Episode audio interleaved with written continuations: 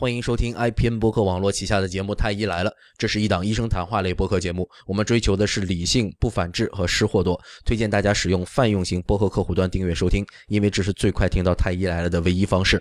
如果不知道该使用什么客户端的话，您可以访问我们的网站太医来了 .com，太医来了的全拼点 com 来了解。同时，也可以听听我们过去的节目。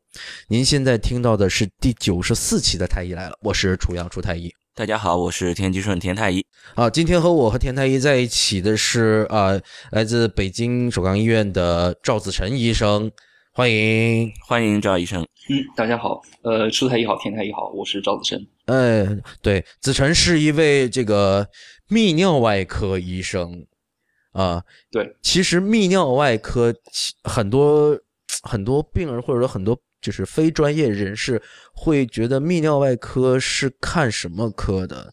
就男科嘛。你看，呃，对，其实泌尿外科就是女生的这个，比如说尿路系呃泌尿系统的病也看的呀。对对对，没错。这就是我我是女科，我是女科，然后赵医生是男科，是女科是吧？哎，田太医，你们科是不是会有一些尿路感染也跑到妇科去看？对对对。那那那子晨那个呃，就是这种女生的，比如说下身的任何的，无论是妇科的还是泌尿科的疾病，是不是很多就是女性都会跑到妇科去看，而不找你们看？对啊，大家就是可能是现在广告的关系，所以说大家提到这个泌尿外科的话，都会很诡异的跟我一笑，然后我我觉得他们就可能在心里面把我们跟男科就是相等了。就实际上，我们泌尿科从比较广的概念来说的话，它应该是包括男科学的一些范畴。它主要是跟男性和女性的这种泌尿和生殖系统都有关系的。比如说常见的几个器官：肾上腺、肾脏、输尿管、膀胱，还有男性的外生殖器这一部分，其实都归我们管。男性的外生殖器。对，嗯，女性的就归田太医管了。女性，田太医管女性生殖器，哇，好厉害！对，你也不知道你是怎么管理。我们其实，我我们主要就是冲着生殖器来的嘛。对，是吧？是是你是你，你别把其他妇产科医生都拉下水哈。哎，妇产科医生难道不是冲着女性生殖器来的吗？还还要做什么呢？人家是为了改善全人全人类这个女性生理健康来的，不是冲着生殖器来的，好吗？我们是冲着生殖器，通过让生殖器更加的舒服，让来改善更加舒服。那个，对你这个，哇，你这个学医的时候，这个想法真是特别的崇高，让全类 全让全人类更舒服。你之所以去看医生，是因为不舒服嘛，对不对？你不舒服，然后我们医生让你舒服，整舒服，或者说想更舒服。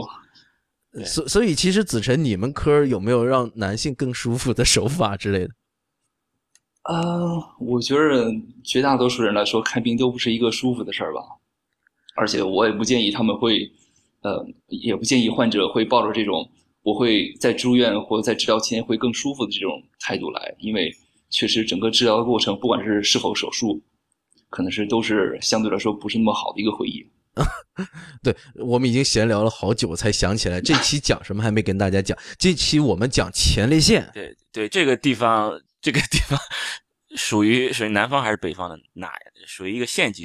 反正反正这个地方，反正田太医个整不舒服，不大常去，不大常去。这个县，这个县是前列腺。嗯，对。呃，赵赵医生，那个为什么我们说这个可以整舒服呢？我以前听过我一个哥们儿就是泌外的，嗯哼，就是。呃，我们说那个前列腺，呃，做这个前列腺按摩嘛，然后我们当时我还没有去轮科，没有轮泌尿外科的时候，我靠，你们还负责按摩？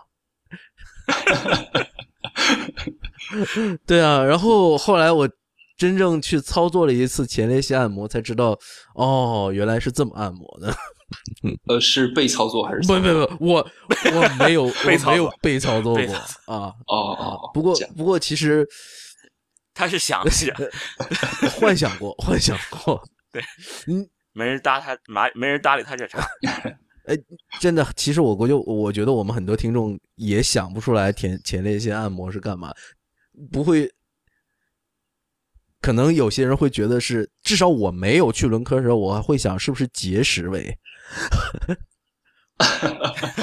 呃，结结石位其实是呃，你要讲一下什么对，是结石位其实是呃女人生孩子的那个姿势，躺在那儿，然后把两只脚翘起来啊，简单说是这样啊，并不标准。但实际上，你你们做前列腺按摩是不是吸胸位是吧？嗯，对对对跪着撅屁股，呃跪着，撅屁股这样。是这样是比较理想的，对。有有没有说有人跟你说，就是做前列腺按摩的时候很爽啊？嗯，这个应该就是现在有时大家会提到一个，就是前列腺快感或者前列腺高潮这个问题，对不对？它这个就是，咱们还是先说前列腺在哪儿吧。嗯，好，是吧好啊，对，要不然大家可能不太不不太了解这个前列腺具体的位置。好，就是前列腺它长得就像一个一个糖炒栗子那种栗子一样，就个头稍微大一点的啊，但它是倒着放的那种，就是栗子尖儿朝下的那种。然后它的正常大小，它左右大概是横径是大概三到四公分，上下径大概是两到三公分，前后径也是两到三公分。然后它是在膀胱和尿道之间，就是说膀胱，然后连成连接尿道的这个连接部位，它大概是包着了这这块儿。我们呃，它之之间的这个尿道就称为这个前列腺尿道。其实你说膀胱和尿道之间这个呃很多对也不明白，你得说具体的。膀胱在哪也不 很多人真的不知道膀胱在哪儿。真不知道膀胱在哪。嗯，膀胱具体位置，你先说前列腺，直接说前列腺就好了。嗯 越说越从体表，从体表，从体表的话，其实呃没有说是前列腺的直接这种投射的位置，但是有有人有些呃前列腺不舒服的时候，他就会感觉到会阴这个地方就是比较难受。会阴会阴这个地方在哪儿？，会阴在哪儿？会阴对于男性来说的话，它就是阴囊的根部和肛门之间的这块位置。哎，这个这个应该能大家能明白了。呃，对对对，自己摸一下，然后差不多也就知道。女性可能摸不到，不用摸也知道。对，然后女性的话，应该就是在阴唇的后面联合的这个位置到肛等会儿等会儿门这个位置。女性也有前列腺啊，没有，它是会阴他。说会阴，会阴啊，会阴好好好。对对对对，因为前段时间曾经有有这样的探讨，说女性有没有前列腺的这个。反正不知道女性有没有前列腺。有一家公司叫权健公司，一定要说出这个名字来。他们做了一款卫生巾，说是可以治前列腺炎，这事儿一定要给他吐吐槽。呃，治疗前列腺的卫生巾，对治疗前列腺炎的卫生巾，说是高科技。这个公司叫权健，我一定要说他，一定要黑死他。权权健就是那个权力的权，健康的健，权力的，对对不是对，这这不是开玩笑吗？这真的吗？不是开玩笑，我不是开玩笑，真的？真的，不是呃，反正是就就乱搞一家什么什么公司，叫什么什么自然，反正什么什么什么，反正和健康有关的是一家什么公司，呃，都已经被央视曝光了，但仍然十分坚挺的活跃在这种健康医疗领域。哎这个他，我想，就算是这个医生理卫生学的再不好的人，是不是还是知道女生没有前列腺的呀？呃，这就不好说了，真的有可能不知道是怎么回事。哎，子晨，你从泌尿外科医生的这种临床经验上说，有没有就是女生不知道自己没有前列腺的这种比例大不大？嗯，这么说吧，其实男生也有很多不知道自己是否有前列腺的。就是我想，对我我想很多这个泌尿外科大夫他都会有一种这个经验，有的时候门诊啊或病房碰到病人以后，然后病人就会用那种很很痛苦、很郁闷的表情跟我说，就是采集病史的时候嘛，他就会说：“大夫，我有前列腺。对，对对，很多人把前列 腺坏了坏了当成一长了你种病，对对，对长了一个前列腺，哎呦，对，比较难。对”那时候我先心里旁白先就说我也有不是他其实想表述的是不是前列腺炎、啊？前列腺炎，呃，应该是说绝大多数是前前列腺列腺炎或者前列腺增生。如果说前列腺的话，呃，这个名词的话，真是男性特有的。但如果说是呃女性的话，女性有一个神秘的这种腺体叫做 skin 腺，它的胚胎学上跟前列腺应该是同源的，啊，但是这个腺体的功能是具体是做什么的不明白。但是如果说前列腺的话，确实是男性特有的。对，其实为什么只有男人有前列腺？这个我觉得你有必要给大家讲一下，为什么男人要有一个自己的这样的一个腺，女人没有？嗯，这个就是看前列腺是干什么的吧，因为前列腺所做的这事情的话，很多就是男性所特有的。因为刚才说的前列腺，它的位置是在这个膀胱和尿道的连接处，也就是说，而且中间前列腺的中间它有这个尿道，还有射精管穿过，所以说这就决定了前列腺的大概功能，主要的功能就是调控这个排尿和射精这个问题。然后另外它还有一些呃一些分泌的，因为它作为一个腺体嘛，所以说它还具有一些就是分泌的功能，包括内分泌啊、外分外分泌。呃，内分泌方面它主要分泌这种前列腺素。这种就是它的功能，各种亚型也比较多，它的功能特别多，就我也不太清楚，然后咱就不详细说了。但如果说作为外分泌腺的话，它主要分泌的是前列腺液，这个对于精液来说是非常重要的，它是精液的一个重要的组成部分，所以说它对精子可以起着这种营养还有增强精子活力的这种作用。是因为我们学医就都知道说精液的这个重要的。更主主要的组成部分是前列腺液，但这一点我曾经有一次和没有学医的朋友讲起的时候，发现他们并不知道这一点，就是这些液体，比如说几毫升，这里面只有少部分是，比如说呃呃是精子，更多的是前列腺液，甚至嗯对这一点其实你看到的液体精液，你看到液体应该就是前列腺液，你看不到精子。嗯，对对，精子占的比例相相当少。对，对，应该要在显微镜下你才可以看得到。对，嗯，你看到这些液体就是前列腺液。对，所所以这个时候提醒一下我们的听众哈，就是呃，对女生，对，反正男生都知道，这个精液里面的主要部分是前列腺液，而不是睾丸。啊，睾丸也能射得出来？对啊，其实其实真的很多人不知道的，就是以为哦，这所有东西都是睾丸。就是那个两个蛋蛋生成的这些液体，对，好像是估计会有人是这么这么这么，因为就像刚才子晨说的，他根本就不知道这个前列腺，他可能像甲状腺，他不知道在体内是一个什么地方，是一个很小的一个东西，然后是一个什么内分泌器官什么的，他根本就不知道它会分泌这个跟精液相关的任何事情，很多人不知道的。在这个你刚刚提提到这个前列腺哈，一方面说是可以呃跟这个。呃，射精和精液相关，另外一方面还有控制排尿嘛？对，呃，起在控制排尿方面起到一定作用。其实它主要是调控，因为我们说控制排尿的话，它最主要的肌肉并不是在于前列腺这个位置上，但是它对于在射精的时候，因为呃，怎么说，就是精液从两边沿着射精管汇集到这个快到接近尿道这个位置之后，它有一个叫射精口的地方。这个射精口其实跟尿道是它有呃共通通道性的，就是说它尿液和精液都会经过同样的这种就是呃尿道来排出，但是你怎么保证？就是说你在射精的时候，你是沿着这个尿道从外面出，而不是说沿尿道到射到膀胱里面去？这就是得靠前列腺的这种控制。啊，对对对对，这个打个岔哈，我我记得以前好像我曾经看过，但后来忘记了。又又有人说我污了，就是 男男生在你本来就是，好好好好好，这我承认。那个男男生在勃起的时候是没办法小便的，对，很难，很很困难。对，这个是怎么回事来着？这个就是还是跟前列腺这个它的位置有关系。它是呃前列腺位置，刚才说就是在这个膀胱和尿道这个连接处嘛。然后，如果说是有这个性刺激、有兴奋的时候，它就会充那种充血。然后它另外是它局部的这肌肉，就控制它尿道的这部分肌肉，它这个平滑肌的张力会增大，所以说它就会把这个排尿的这个通路给堵上，然后只留着这个只有射精的通路。呃，所以说这样排尿就很困难。堵上？呃，可以说这么堵上吧，因为它是。这个尿道是从前列腺中间穿过的，所以说前列腺如果说是充血，或者是再加上呃呃肌肉的这种张力增高的话，它就会就相当于嗯，把这个它负责这块尿道给给收缩了，或者给关闭掉。嗯嗯嗯，反正这样的话只容许自己的体会是 必须软了之后才能尿得出来。对。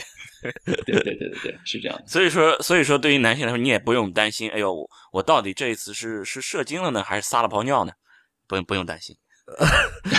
呃，这个这个似乎没有人会担心这一点吧？这也不知道什么时候知道的，反正哈，反正自然而然好像就知道了。对对对对，啊，你看这个多有天赋，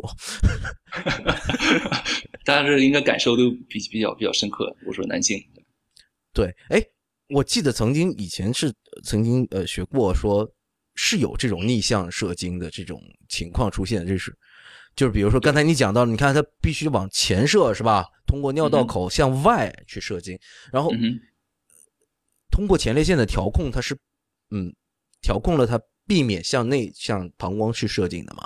那对对，这样的调控是怎么实现？嗯，这样调控就是还是刚才说的，它就是通过这种有性刺激的之后，然后它这个前列腺这个尿道它会收缩会关闭，所以说它就只允许这个呃就是精液通过这个通路。但如果因为各种不管是病理的因素，或者是创伤的因素，或者因为其他的因素，包括某些药物，也会引起这种情况。它会引起的这个就是前列腺部尿道，它收缩没有，就是力量没有那么好的情况下，其实这个地方我们叫做那个呃内括约肌，它收缩没有那么好的情况下，在射精的时候，精液就会找着一个就是呃相对压力比较小的地方走，对吧？这个地方如果说是按尿道长度来说的话，往尿道外面的话，它可能有很长路要走，但是如果说是沿着尿道往上到膀胱的话，它可能就。这个通路是比较短的，它就是压力更小一点，就是说精液可能就会沿着这个尿道，然后上到膀胱里面去。刚才说的这个顺行和逆行的概念，就是我们可以这样理解，就是你尿从肾脏到输尿管到膀胱到尿道排出来，这是一个顺行的过程。如果说跟这个过程相反的话，我们就叫做逆行。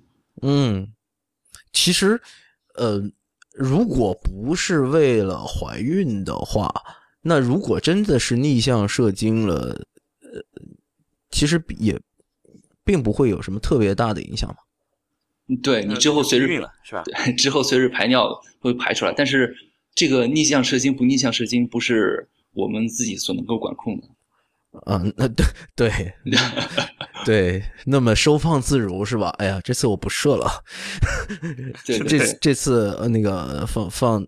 就先储存在膀胱里得了，下次随着随着尿液一起排出来得了，似乎并没有这么 这么收放自如。对，否则的话，很多药厂还有这个香蕉制品厂就要关闭了。呃，刚刚你讲到这个前列腺会充血是吧？其实充血是听起来是，呃，似乎有些人听起来会是一个相对嗯让人担忧的一个词儿，是不是充血是不好的？因为很多年轻人呢，就是。呃性冲动会比较频繁嘛？对，那他就会觉得这个呃前列腺呃充血，然后这就引出了一些一系列的这种讨论，说这个呃比如说打飞机啊，这个手淫，那这样的动作的话是会令到前列腺充血的，所以就就会很多人去担忧哦，那这个是对前列腺不好的。你作为泌泌尿外科医生，你怎么看这个事儿？就说单纯这个，它是一个生理的这种生理的变化，所以说我们觉得这个并没有什么不正常的，大家就量力而行就是了。量力而行，量力而行。对对对，就就像您上期说的，然后包括锻炼啊什么的，就是都是量力而行就可以。哦，量力而行，看手劲儿吗？对，就看你肱二头肌大不大。对，如果说关于手淫，因为有我也看到很多有些人问啊，就是说。他手淫很长时间了，或有手淫的一些病史，然后他会不会得前列腺炎啊？我只能说，呃，现在前列腺炎最常见的感染途径是通过血液传播，或通过逆行感染，就是从呃尿道外面进到尿道，然后再进到这个前列腺里面，或者说临近气管的这种炎症，它通过这种淋巴来播散的。所以说，呃，如果说手淫跟前列腺有关的话，也只能说是这种不卫生的滋味可能会增加这种尿路感染这种发生的概率。然后，所以说是也相对的可能会增加这个前列腺炎的发生概率。另外，也就是说，这个前列腺炎，你这样讲的，呃，逆行啊，还是什么，不管或者是周围的迁移过去，就是是要有细菌的，或者是有病原体的，呃，是吧？对，有病原体，但是它有没有细菌的这种无菌性的这种炎症？我就想问呢，就是如果要是无菌性的这种这种前列腺炎，是有相当一部分的，那这个。那你没有细菌呀？那你怎么怎么逆行性啊，或者是怎么牵引，就是周围的过去啊？又没有又没有细菌，又没有进攻的部队，那这不还是自自己自己来的吗？对，因为如果说是没有细菌的那种炎症的话，它是本身就比如说最常见的，就可能是有些呃，比如在射精开口，它有些尿液，它会沿射精开口进进去。人尿液本身我们认为是无菌的嘛，然后但是这些尿液进到前列腺里面以后，它也会刺激，通过一些。这种通路会引起这种，就是局部的这种前列腺液的排出不畅，或者淤积，或者甚至在里面形成一些小的结石，就各种情况就引起它的排出不是说特别通顺的情况下，然后就开始疼了。就是有句古话不是说“通则不痛”嘛，对不对？那 OK，呃，那么也就是说，这种手淫这个行为还是会增加前列腺炎的这种机会的，可以这么理解吗？如果非要这么说话也可以。刚才一个说是，如果说不卫生的这种滋味的话，确实可能会增增加这种啊，就是感染的风险。不卫生的这个能能知道，但是就是另外一个，就是手淫跟这种尿液，刚才你说这种到了就对这个前列腺的这种刺激，跟它会有相关性吗？嗯，另外就是也会有相关性。呃，另外就是比如说，如果说纵欲过度的话，不管是性生活多还是滋味多的话。这些都可以使前列腺就是说反复充血，这种因素就可能会诱发这个前列腺炎。那么这个度是怎么怎么定的呢？呃，这个现在好像没有看到这种非常明确的来定这个是否是怎怎么样叫过度，怎么样叫就是不过度。这个还是我觉着还是 量力而行就可以了。对啊，那就是说，如果你这个连这个度都没有定义，那么又怎么说是因为过度所以造成的这种前列腺炎呢？所以，我我我又一直这一块就是非什么就无菌性尿道呃那个前列腺炎，呃，我就一直没弄明白怎么回事嗯，呃，您说它的发病机制是吗？不，也不是说发病机制吧，就是说，呃，发病机制是一方面，再一个就是因为我看到很多说法，就是说，呃。那个手淫这个行为是会增加前列腺炎的这种机会的，而且还强调说不要纵欲过度，不要过度手淫。其实我一直就没弄明白这个过度到底这个度是怎么回事。就是一天多少次？对，有有没有说法呢？也也没有说法，好像以前曾经看过有的地方贴出一个公式来，他就利用你的年龄，然后来算出一个，就是说每周的性生活的，就是性生活的频次大概多少合适。但是我觉得这个大家可能他自身都有感觉。如果说射精比较频繁的情况下，就是哪怕是正常人，如果是射精比较频繁或者性生活比较多的时候，他局部都会就是会阴部啊或者阴茎啊，他都会感觉有些酸痛啊或不适这种感觉，这就是身体给你一个信号，说是你不要再再继续下去了，否则会更疼或更难受。这个我觉得，如果说找个度的话，这个可能是一个比较好的一个度量的这个时机。如果说这个度就是自己的身体告诉你不舒服了，不舒服了，对，我不舒服了，然后。你就不要再继续下去。如果说你这个时候再继续下去的话，就可能会更难受，或者有其他的问题。就是累了，就好像你做，对你，比如说举杠铃是吧？举了一天都举了一百多次是吧？然后你就肌肉酸痛了。对，不举了就。呃，不举是不举杠铃哈。啊，对对。不过就是如果是从外源性的那种感染来讲的话，似乎如果呃，比如说。呃，不洁的性交啊，或者说是，呃，不卫生的这种手淫，是有可能从尿道口，是吧？然后带一些细菌进到逆行进到尿道里面，甚至进到前列腺里面的。但只只不过这种可能性，目前似乎并没有说很明确的证据证明这一点，是吗？这不是一个主要的发病机制，是不是？对，对，它不是一个主要的发病机制。然后另外就是，我们也不能过度妖魔化这种适度的滋味。因为有些人也说自慰是不是对前列腺有帮助？因为它通过排出前列腺液，是否可以把那个淤积的前列腺液排出来，有助于这个病情的缓解对？所以说这个还是这个还是有争论的，这还是有争论的。就也有可能适度的啊，就就刚才说的，你你只要还没觉得累是吧？只要还能举，就是说适度的自慰，其实还是可以不让你得前列腺炎的，能能这么理解吗？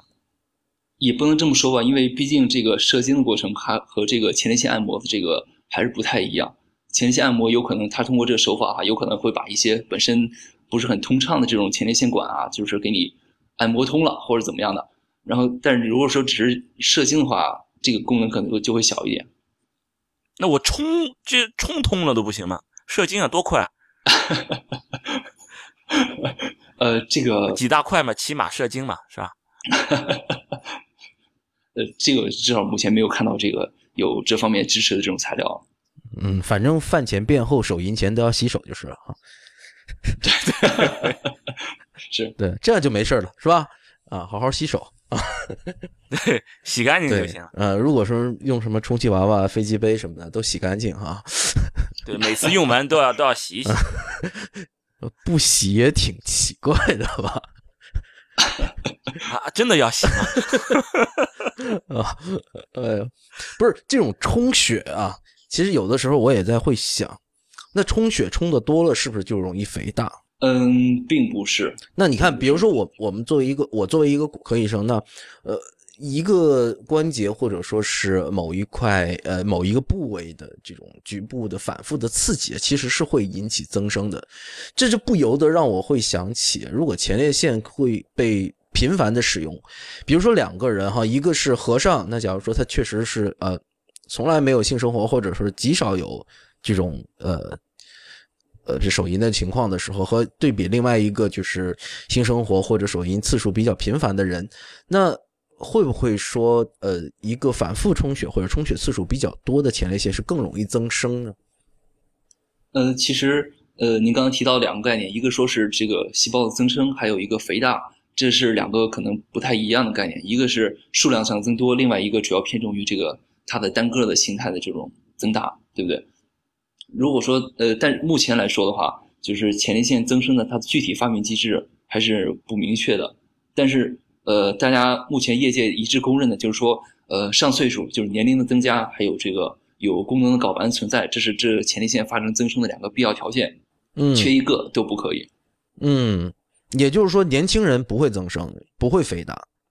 呃，对，不会增生，对。哦，OK，所以那为什么就是那我记得很清楚，说之前讲就是前列腺炎好发的人群年龄段仍然是一个中青年比较多。对，没错。对，那这个是和性生活活跃有关吗？呃，可能有关系，可能有关系。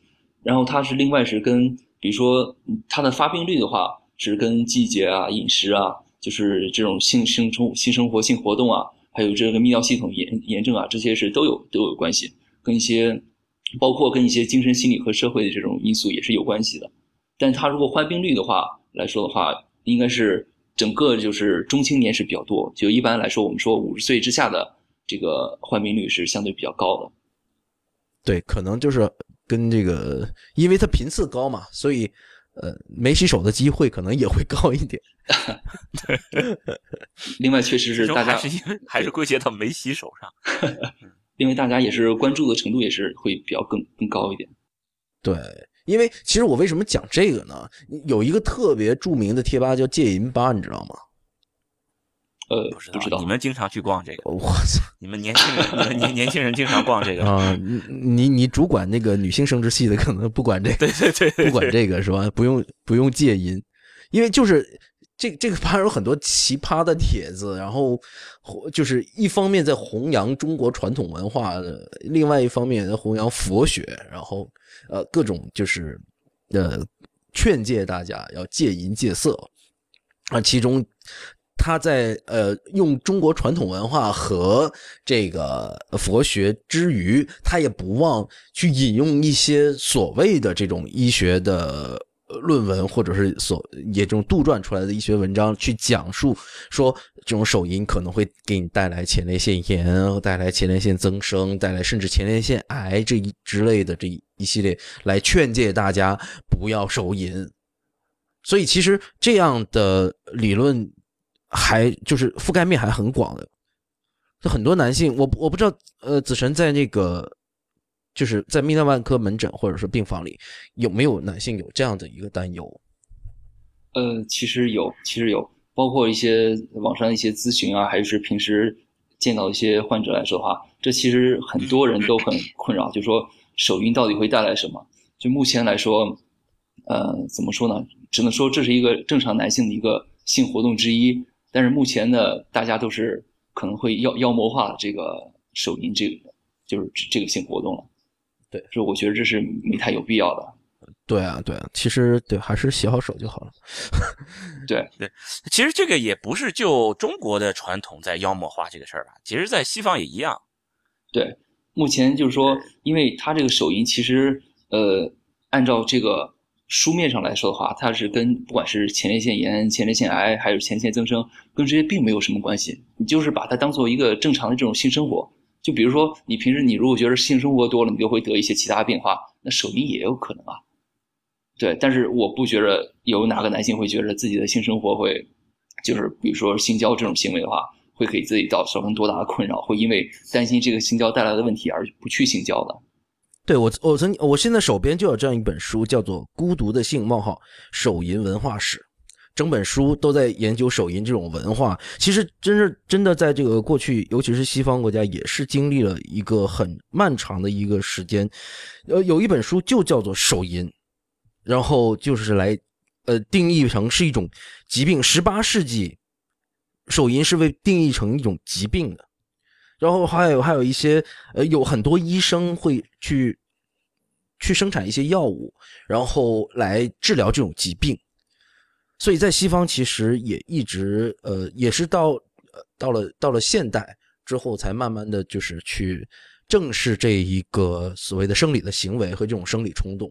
这本手就叫《手淫》的这本书，我说的是十八世纪的这一本书，其实后来被很多人发觉，它其实是一个很有可能是一种商业的骗局，就是因为写这本书的这个人，他来生产这种药。卖药药贩子，对，就跟国内这个一样的嘛，利益相关。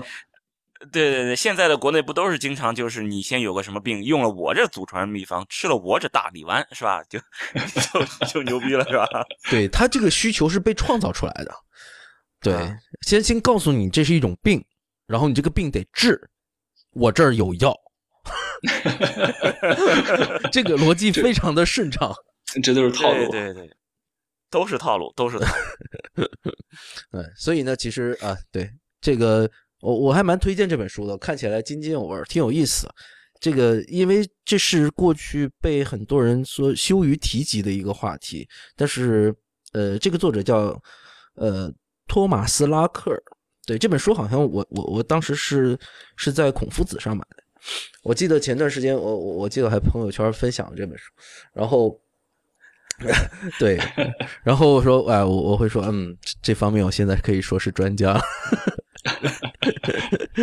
啊，这个应该跟我们配合我们上上学时候的思想教育课还是什么生生理卫生课配合着一一起服用，应该效果更好。他会教给你穿什么宽松的内裤，是吧？要要把生是要把思想什么都集中到学业上来。然后怎么什么不要不要什么胡思乱想，所以说要什么戒戒戒除这些东西，反正都一样的。是是是，对对对。所以其实，在主流价值观，甚至是在这种意识形态上面，我就一直都会压制这种性冲动的。我觉得，尤其是在我我我确实至少在我的青少年时期，我是感觉到，呃，从。来自学校的教育的话，是会反复的提醒我们，性冲动是邪恶，是是丑恶的，对吧？我我不知道，对子晨比我们小几岁，呃，你你是不是上学的时候就也也会接受到这种教育？对，一样的，大家都一直觉得这个跟性相关的都是羞羞的事嘛，对不对？但羞羞是还好，羞没关系，羞没关系，是罪恶的，这个是完全两码事。对啊，就是你差一点，就基本上就相当于是你要蹲局子，叫有前科，要写到你的叫什么档案里边，跟你一辈子的这种这种这种状态。对，跟这种冲动伴随而来的一系列的形容词和标签，往往是那种所谓的叫做变态这样的。对，所以其实所谓呃羞羞的，其实是代表的是一种禁忌嘛。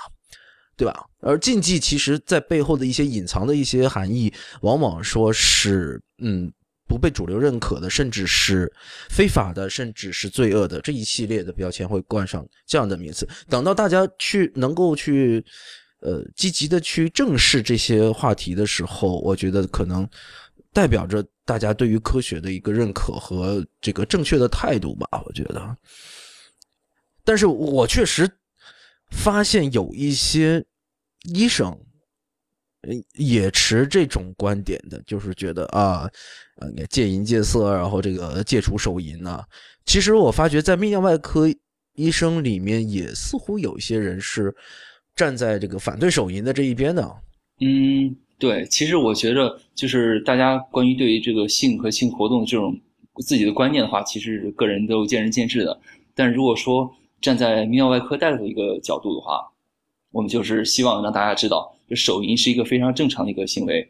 呃，如果说是呃，就是干净的、卫生的、适度的手淫是并没有，并不会对你的健康啊，或者之后和一些造成一些其他的这种危害的。所以说，大家这个可以放心。只是说注意，一个是清洁卫生，另另外注意是量力而行，不要过度。嗯，我们话题有点扯远，本来是讲前列腺炎的。对，前列腺炎能不能治得好啊？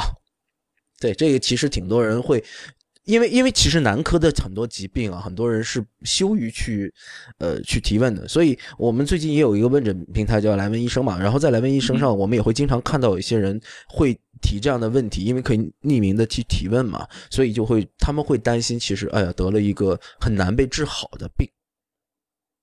对这个，其实如果说某种病好治的话，是一般都不会做广告的，或者说好治的病一般都不会被这种不良商家他们大肆的宣传。就比如说是以前我上级大夫给我讲过一个一个真事吧，是有一个患者，他就是因为患了前列腺炎，他把自己家里面房子卖了。然后换了钱之后来北京治，然后啊，要这么严重？对他当时就是具体细节不清楚，大概就是这样的，就是他当时把这个钱卖房子这种钱，然后整个全是放在我这个上大夫这个桌子上，就说大夫我就这么多钱，你看能把我这前列腺炎治成什么样就什么样吧。然后天，他他当时为什么会有这样的一个印象，觉得自己身患绝症的感觉呢？对，因为这个一会儿我就会提到，就是这是其实是有这其中一种类型前列腺炎一种比较特殊的这种精神的这种负担。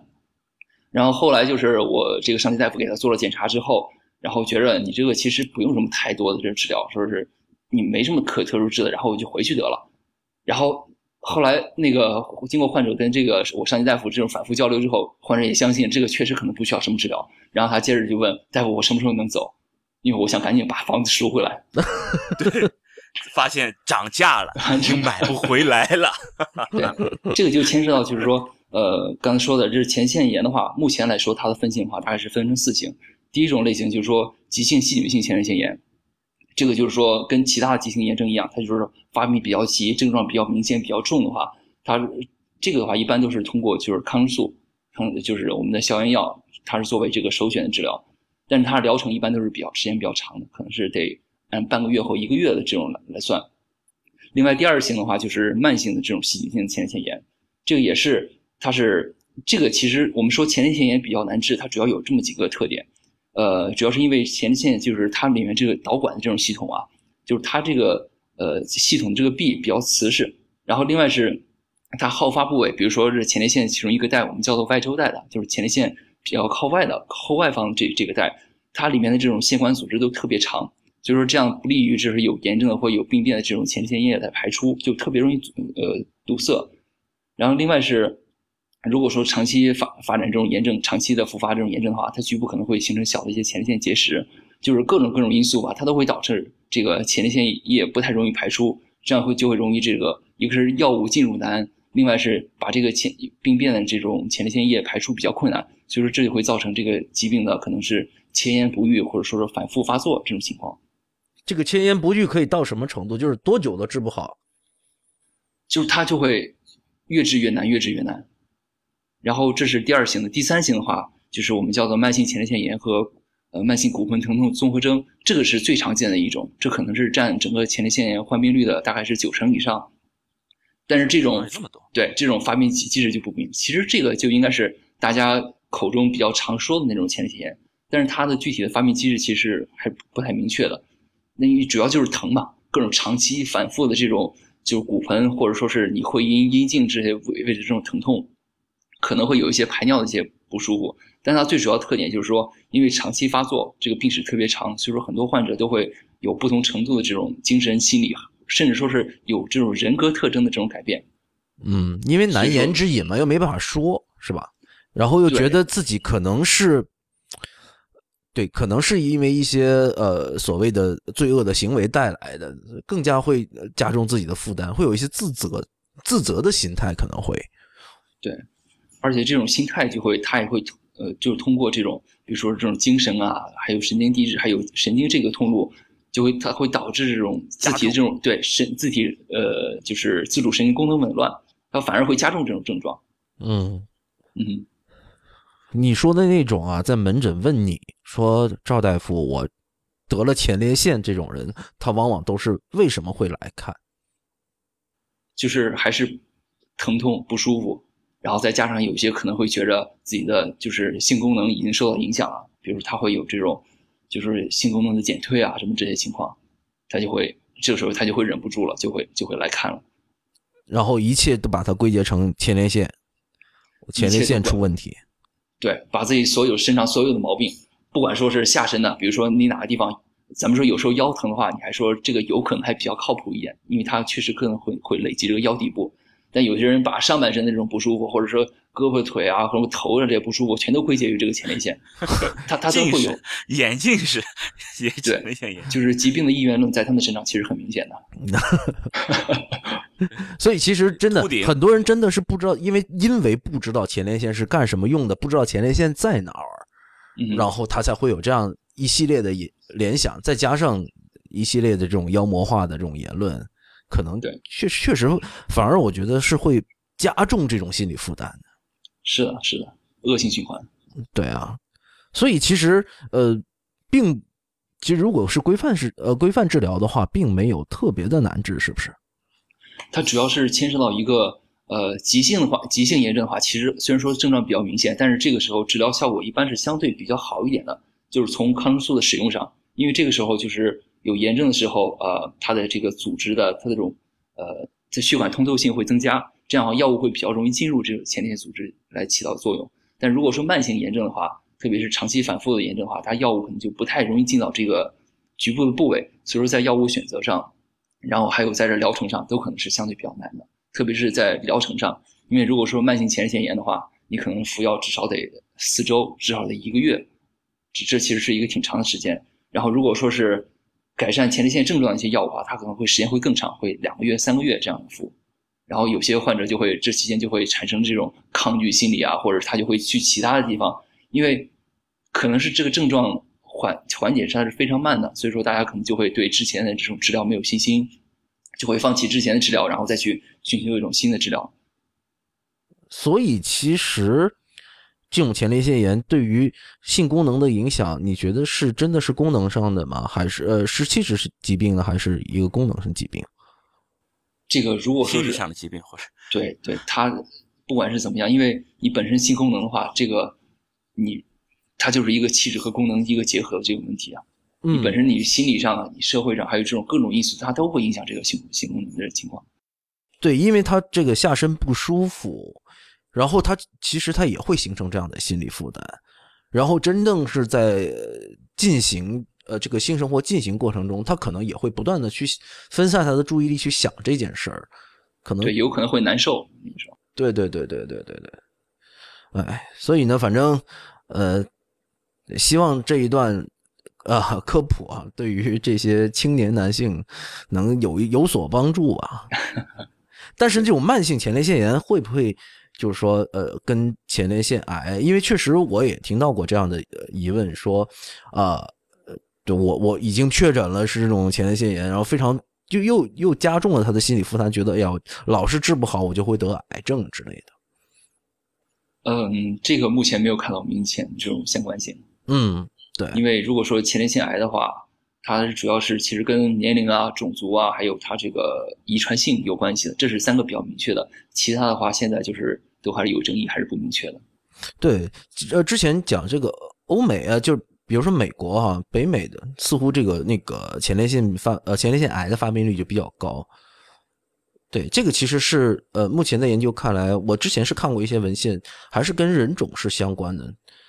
但好像呃，国内的这种前列腺癌的发病率比起这种白种人似乎就是会低很多。对对对，其实因为在美国的话，前列腺癌已经是男性患病率这是第一位的肿瘤了，是危害男性健康最大的一个问题。呃，特别是里面的这种呃非洲裔的这种美国人，他是特别多的。嗯，所以其实关于前列腺癌，很多人因为呃，之前我也曾经去思考过这个问题啊，就是说，因为它和有功能的睾丸是相关的，就是和呃和雄激素是相关的嘛。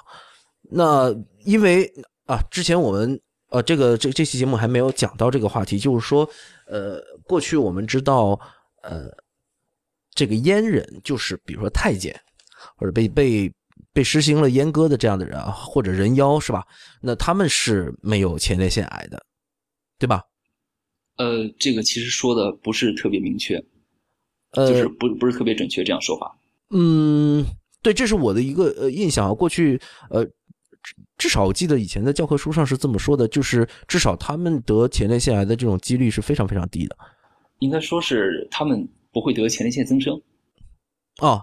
哦，前列腺增生，OK，对对对，不是前列腺癌，对，因为它这个只要是牵涉到这个前列腺的这种生长和发育过程中，它是雄激素是非常关键的一个因素。就是雄激素它里面这个有效成分就是这种游离的这种睾酮啊，它会在前列腺这个位置，还有身体其他的位置会被转化成这个双氢睾酮，这个是它的这种有生物效应的这种这种形式。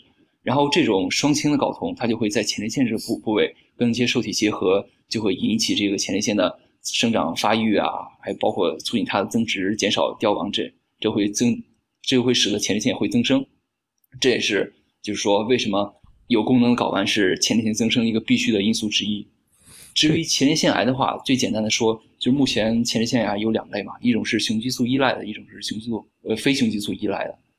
如果非雄激素依赖的话，就是可能跟这些就没有什么太多的关系。但即便是雄激素依赖性的这种前列腺癌的话，我们说目前。比较明确的病因，也并没有说是这个把这个性激素的这种变化放在里面。嗯，那现在还会不会用这种去势的疗法或者化学去势的疗法来治疗前列腺？呃，会啊，这是现在非常一个主流的。刚才我们说，虽然说它这个雄激素的变化，它并不是这个前列腺癌的病因之一，但是它确实会影响前列腺癌的发展。所以说，这是呃我们说的去势的这种，也就是呃所需要解释一下去势是什么，就是。通过各种方式，不管是手术还是药物，就把这个睾丸去掉，或者说把睾丸的功能给去除掉。嗯，就相当于以前的对然后这种宦官的这种情况，它这个就是其实是前列腺癌内分泌治疗中一个一个非常主流的一个治疗方式，它就会减缓或者说是削弱这个前列腺癌的这种进一步进展。嗯，那给大家呃，对我。讲到这儿才意识到“去势”这个词儿，可能很多人不知道，“去”就是去掉的“去”，“势”就是势力的“势”啊。当然，这个词其实听起来挺形象的哈，因为 因为因为男就是这个性功能一直在这个文化当中是一个男性的能力的一种象征，是吧？甚至说是一种权势的象征。对对吧？所以，呃，一旦是把一个男性的睾丸去掉了之后，那他的视力 会相对的被削弱，所以叫去势手术。对对对，呃，包括您刚才说的那个，就是说之前，因为您刚提到的这个就是太监的问题，这其实也是中国独有的一种，是世界独有的一种这种资料吧？就之前我们的前辈就是对这种清朝的这种太监医老，他们。有搜集了这么一些一些患者吧，嗯，他们都是在年轻的时候，就是就切除了睾丸，等给他们做检查的时候，他们可能已经都是属于老年了。但是这个时候，绝大多数的人前列腺都摸不到了，或者说剩下的少部分人，他前列腺都是明显萎缩的，所以说根本就谈不上有前列腺增生的问题。但是如果说涉及到前列腺癌的话，这个样本量实在是太少了，呃，而且我相信现在可能是或者说可以预测到了未来可能。不会再出现类似的这种，就是少年的时候就阉割，然后到老年的时候再去检查这种情况。所以说，我觉得现在样本量太少，不足以得出这种前列腺就是雄激素跟前列腺癌的这种就是有意义的这种呃相关性的这种研究。但不还是很多人就是呃不能说很多人，还是存在着这种变性者嘛？变做这种变性手术的，做变性手术一部分的呃变性人还是会选择切除睾丸嘛？啊，他是切除睾丸，不是给他过多的注射雌激素吗？这个其实是是对都有都有，有些人是更怎么说呢？就是程度不同，有的做的更彻底一些，有的相对来说只是外形上的一个改观。对，应该是。所以其实现在这一关于这一种变性人或者说被切除了睾丸的男性，他对于这种前列腺癌的发病率的这个研究样本量还不够。太少，太少。OK OK，就是说变性人没有你想象那么多，呃，这我我也没有我也没有想象他有多多，是不是也有可能是挺多，但是他们并没有参与到这些研究中来。对，这个是。嗯，哦，对，突然间想起来，咱们最近都有看这个奥运会哈，对，不论是在电视上还是在朋友圈里，然后呃也有自行车比赛，我想到那个自行车啊，其实这个也是一个大家非常关注的事情。我们刚才讲到那个前列腺是在这个睾丸的根部。到肛门中间的这一个位置嘛，那就是嗯我们的会阴部嘛。然后我们骑自行车的时候，我们说坐在这个鞍座上面，就是自行车座上面，正好是压迫在这个位置，所以其实呃呃是法国吧？法国有一个著名运动员叫阿姆斯特朗，是吧？阿姆斯特朗，嗯，对，阿姆斯特朗后来是不是被检出是前列腺癌啊？我我我我有我这个印象不是很清楚。好像有听说。对，对对对对反正跟前列腺有什么是睾丸癌，他是睾丸癌，有什么问题？对对。应该是睾丸癌。对，所以其实呃那些热爱自行车运动的人，多数会去去担忧这件事儿。所以甚至因为我我买自行车的时候，我记得还有人跟我讲推荐一些安座，然后中间是镂空的，然后说这个地方可以缓解对于会阴部的压迫，什么减少对于前列腺的一些影响啊之类的。那你作为泌尿外科医生，你会觉得这个骑自行车运动对于前列腺的健康会不会有影响？嗯，其实我们这么说吧，就是考虑骑自行车可能对这个前列腺不好啊。它主要是考虑就是说，呃，自行车座会呃压迫这个会阴部，造成这个前列腺，比如说充血啊或者这种情况。其实如果说是长时间骑自行车的话，确实可能会造成这种盆腔和前列腺部这种因为受压就是充血，然后血液在这个地方流的比较缓慢，对病原体的这种抵抗力减弱，这样就会容易诱发这种前列腺炎。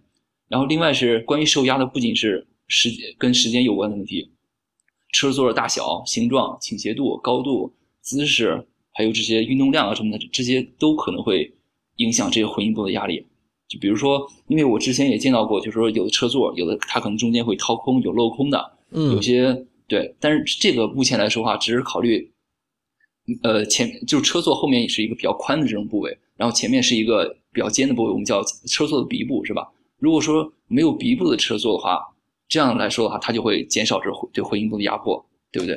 哎这是，呃没有鼻部的鼻子的鼻是吧？对对对，没有鼻鼻部的车座，我我是没有见过啊。我这可能会，但是这骑起来可能会比较难受，对。但是它就是把车车座的倒过来嘛，就是前头往后头。那那确实很难受的。但是你看，这种专业的这种赛车，仍然是一个比较瘦长的细长型的这种车座嘛。对对，对它这个应该是主要是，如果说从舒适角度来说，或者说对前列腺更好的角度来说的话，一个说是前面说的没有鼻的这种车座，它可能会减少了这个车鼻部对会阴部这种直接的压迫，然后另外是呃宽车座对屁股的支持比较好，也会减少这个会阴部的压力。但是你说比较窄的车座，我估计可能是主要是考虑到就是它跟这个比赛的这种表现还有竞技这是有关系的。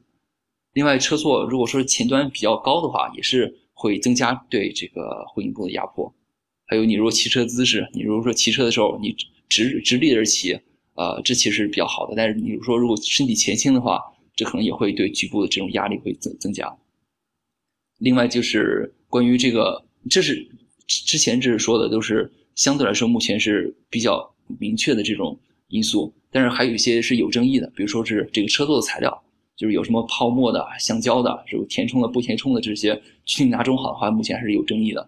但是另外就就是车座高度的问题，这是到底是多高合适啊什么的，这这些其实也是有争议的。哦，所以其实对于专业的呃自行车运动员或者说自行车运动爱好者，你有没有什么 比较好的建议？嗯，不能说建呃。好吧，就是关于建议方面，就是骑自行车，因为它是一个非常非常好、非常健身健康的这种活动，大家就完全没有必要说是因为担心这个前列腺，呃，就是骑自行车会对前列腺会或者会阴部造成影响啊，来这种就是来不骑自行车，因为也是哎还还是那句话，就希望大家量力而行嘛。如果说是你骑自行车已经引起了说是你坐时间长了，觉着局部开始比如说麻木啊，或者是这种酸疼了，你就站起来走一会儿，或者说是你是就是不骑不坐在座上，就是直接是站在自行车上骑，这样也可以，就换一种这种姿势。然后另外就是跟着相关的，其实不仅是呃骑自行车，就是长时间坐着其实也是不好的。啊，对对，长时间坐着就是包括你局部刚才说的会阴部受压，不利于血液循环。另外是对于男性来说的话，那局部温度容易比较高，不太利于这种精子的发育。嗯，咱们就是男性的这个阴囊长到身体外面去，就是因为它是精子的发育需要对对怕热，需要一个相对比较低的温度。就是之前也有看网上说讨论，就是什么样的椅子是更好啊，什么人体工学啊，有什么各种坐起来更舒服的。其实我个人觉得，就是从健康角角度考虑的话，什么样的椅子都不如说你经常站起来走走好。这不仅是对前列腺好，对脊柱也好，对吧？对的，对的，对的，对的。我反正从脊柱科医生的角度来看，也是鼓励大家不要久坐。对对，从泌尿科也是不要久坐。所以说学生起来做了时间做了一天，老师起来不是罚站，那是疼你，是吧？心疼。这个我上学的时候没体会到这个。嗯老师都是为了你好啊 对，啊！呃，这突然间我又想到我们节目一开头讲的那个前列腺按摩了，然后这为什么讲起这前列腺按摩呢？就一直惦记着。一直惦记这事儿。因为按摩其实是一个相对中性，甚至甚至是一个倾向于褒义的词儿，是让你更舒服的。所以其实前列腺炎的时，我记得得了前列腺炎的时候，会医生会除了这些药物治疗以外，是会结合前列腺按摩的，是吧？对对对，就是呃，也并不是说所有的前列腺炎，比如说刚才说的前列腺炎有四型嘛，呃，两种慢性的前列腺炎都可以考虑做前列腺按摩，这样其实是就是让前列腺液排出。但如果说是急性前列腺炎的话，这是千万不能按摩，因为这个时候会引起这个炎性的这种因子，它会扩散。然后另外是第四型的话，就是我们叫做一个无症状的前列腺炎，这个就是根本不需要治疗，它只是在其他一些手术啊或者什么标本中发现的。所以说，如果是针对慢性前列腺炎的患者的话，可以考虑去做这个前列腺按摩。但是这个前列腺按摩跟前列腺高潮的话，怎么说呢？至少是我所接触的医生还有这种范围之内的话，还没有说是因为在给患者进行按摩期间，然后患者就有前列腺高潮啊，会有这么这种这这种事情发生。因为所以其实在这个按摩的时候是不会伴随射精的。对，它不会伴随射精的，但是它这种前列腺液它会排出来，排前列腺液的这种过程，它也会是有人形容也是跟这种射精感是比较相似的这种快感，所以说这也是为什么说前列腺高潮或者前列腺快感嗯这种词来源。其实就是嗯至少是正面的评价会比较多嘛。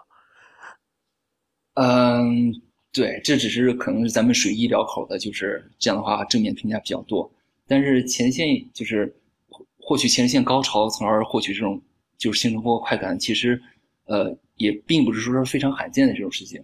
就比如说这种同性恋的男性，他们是可能也可以通过这种方式来取得快感。就是哪怕是异性恋的这种男性的话，他有些也是喜欢就是在跟异性性生活的时候，用这种异物啊或者对方手来刺激啊，来取得这种快感。但是医生这方面，不管是给给患者做这个直肠指诊啊，还是前列腺按摩，这个不太一样。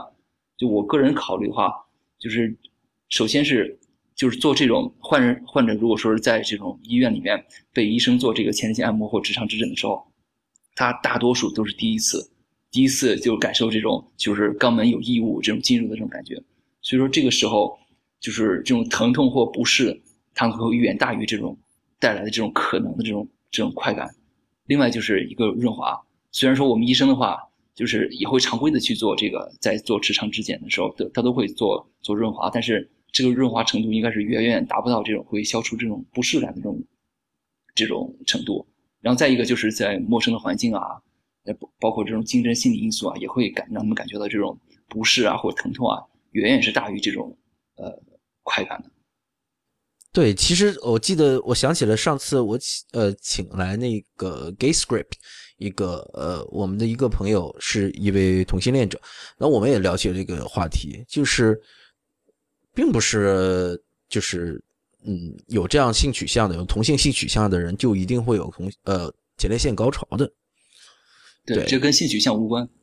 对对对对对，所以其实我作为一个直男癌，我还我还其实有会有一些好奇了，当然，对，会觉得嗯，那那为什么还要肛交呢？对，就是可能就有一些人他们会能体验到。对对，他们会有人会会体验到这种感觉，并不是说所有人都会喜欢这种感觉的。对，呃上次那个谁蠢猪孙一飞来我们节目的时候，我们也曾经聊过，其实他们他们在肛肠科就会就会经常会收治这种在肛门放置异物然后取不出来的情况啊呢，是吧？对对对对，那我我他们你们泌尿科应该也有，就在尿道里面放置异物取不出来的，应该也有。有有放什么都有，肯定应该不会不会。放什么的都有，对对，最最最经典的不是他们做做膀胱镜，镜子进去以后，哎，中华牌一支铅笔，真的 对对铅笔啊，就那二 B 铅笔啊，对，二 B 铅笔，对啊，中华牌，那个好粗的。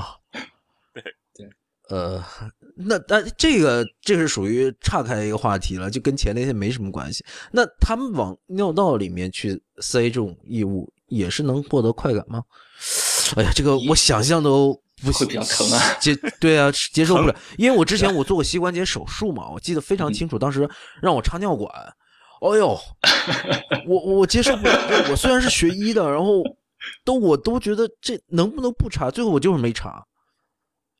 对，然后你说你哎你是全麻吗？不是啊硬外啊？呃呃，硬膜外，对啊，也也啊，不是我那个，我记得我是打的腰麻，腰麻会各种并发症会稍微比硬膜外会稍微多一些，对还是挺危险的。这个。但是术后的尿储留，呃，尿储留稍微解释一下，就是说尿尿尿不出尿。尿，尿尿不出对。尿，就是用简单的描述一下，就是你已经非常尿急了，然后这个尿急的时间维持两三个小时，但是你都尿不出来，对。这种感觉。然后我记得当时我因为我还在读大学，然后我那师兄，然后来说插尿管吧，我说。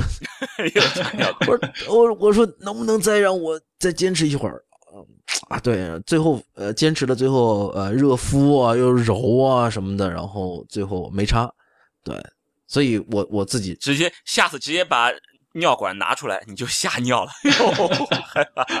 对，直接吓尿。那你看我们虽然是学医的，但并不是什么东西都体会过啊。对，对这个我我我疼啊。对啊，想想都疼。对，所以这方面你也没有没没有没有特殊的研究。呃，你说导尿这方面吗？还是不是，是呃尿道异物这种，你说前列腺快感至少我们还能够理解是吧？但是这个尿道异物的这种快感，确实，呃，我还挺难理解的。对这个呃，因为我这方面涉猎的比较少，但是目前可以想象到的，就是也是通过这种异物的刺激来达到这种快感嘛。包括它这个通过尿道的话，它可以取得一些就呃阴茎的一些快感，还有这个从尿道里面刺激前列腺，也可能就比较深入的时候，也可能会有一些这种相关的这种快感，就是这种这种感觉吧。这种我觉得是应该是有可能是他们就是做这种行为的一种这个初衷吧，应该是。嗯，对。哎，那我们说了半天，都还没有去描述这种前列腺高潮会是什么样子，和普通的性高潮的体会是一样的吗？嗯，这个个人没有体会过，所以说 这这个这这个没法记。你这个不专业，你应该自己去体会一下呀。对对对，你还医生呢，你医生都不知道。对，这这个您教训是以后以后有机会吧？对啊，有有机会，等会儿等会儿录完节目，你你你自己回去试试。不是不是不是，这是 中华牌找一找一中华牌，对对，因为这个呃，但是目前就是说呃，通过一些资料来看的话，它这种两个快感不是完全相似的。这种快感的话，它其实就是这种神经递质大量释放的这种感觉嘛，就每个人可能描述不太一样，但是这种感觉就是那刻时刻比较短的时间会心很很心快的这种感觉。但是有一个不太一样，就是说，呃，比如说在射精的时候，一般射精完成的话，就宣告了你这次就一定会进入一个勃起的不孕期嘛，你会短时间之内你不会再有勃起啊，还是感受到明显的性刺激啊什么的。但是前列腺液的这种，就是前列腺液快感的话，就是说它射出了，它只是射出前列腺液，它并没有射出精液，所以说这个时候阴茎还可能还是会持续勃起的，你可有可能会再继续刺激前列腺，它就会再次获得这种快感，是这样的。嗯，对，因为在录这期节目之前，我还特意去上知乎看了一下，曾经有有一个答案，就是他去分享了自己和自己的性伙伴，因为我我没有看出来这个答主本身的性别，呃，对，不排除这个是呃，这是一对同同性恋者哈，那他就会提到，就是说这种高潮和快感是持续不断的。那我们呃，男性是可以了解到说，呃，一次的性高潮其实就维持几秒钟而已，嗯哼，对吧？嗯哼，对，但是他这种前，对他他描述的，在他这个呃文字描述下面会会提到的就是这种呃连绵不绝的这种刺激，然后可以带来连绵不绝的高潮，这个理论上是有可能的。是有可能的，是吧？嗯，对，对啊，子晨有值得一试啊！啊、你你为科学这个可以牺牲，不可可可以不是？你为科学牺牲一下嘛？对，关键我一个人牺牲这个样本量太小啊，没什么意义。啊，嗯那那你就他出太医他是想叫上你，我我我，太污了。我太污了，呃，我我 这这就不能再这话题不能再进行下去。我因为我上次我有一个同事跟我讲，他妈妈在听我们节目 啊，呃，在听我们节目的各位叔叔阿姨啊，请？呃请理解一下，我我我们都还年轻啊。啊，聊一聊，我们是一个科学的态度来探讨这些问题的，啊，哦，对，之前还有说会会给一些学生们听的，呃，这这一期要之前要打码，要要说一声，就先不要给学生听。怎么了？我们在讨论正常的科学啊，我我不觉得后后半期呢？后后半期他们会有 他们会有那个的，会会有这种好奇心的，这这个是有可能他们会会有这种好奇心，然后去尝试，这个不鼓励。哎，这个为什么不鼓励呢？但是不是前列腺高潮就不值得去尝？试了呢？不是，就是你比如说他们会有这些异物会会塞进去，这是会对身体造成一些影响。对，而且不卫生。这这这个是是会有对有有有有风险的，就相当于就是你你打个广告，你还要写上这种什么广告创意，请勿模仿，就就类似这样。嗯，那那当然，当然，或或者我们我们这也跟跟学生们，如果听到这要跟他讲，这个是对身体有有伤害的，就是你异物放进去，不要为了感受这种快感，你你这么好奇，这种事儿先不要尝试啊。对。但是其实真正放这种异物，他们也是循序渐进的，应该，我想，不知道这这个没经历过，啊对，不可能说上来直接就放一个变形金刚的嘛，是吧？变形金刚也得是变的变成细长型的才能进得去。OK OK 啊，哎呀，呃，那咱们就先讲到这儿，好吧？OK，今天这期似乎是有一点无啊，但是我们是站在一个科学的角度考虑问题的啊。嗯，那么本期节目呢就先到这里啊，感谢赵子晨医生来和我们一起分享关于前列腺的一些事儿，呃，谢谢大家的收听。太医来了的网址是太医来了点 com。也欢迎大家在社交网络关注太医来了。我们在新浪微博叫太医来了，在 Twitter 和微信都是太医来了的全拼。同时，也欢迎大家收听 IPN 博客网络旗下的另外几档节目：一天世界、未知道、内核恐慌、流行通信、High Story、无次元、硬影像、博物志、陛下观和选美。拜拜。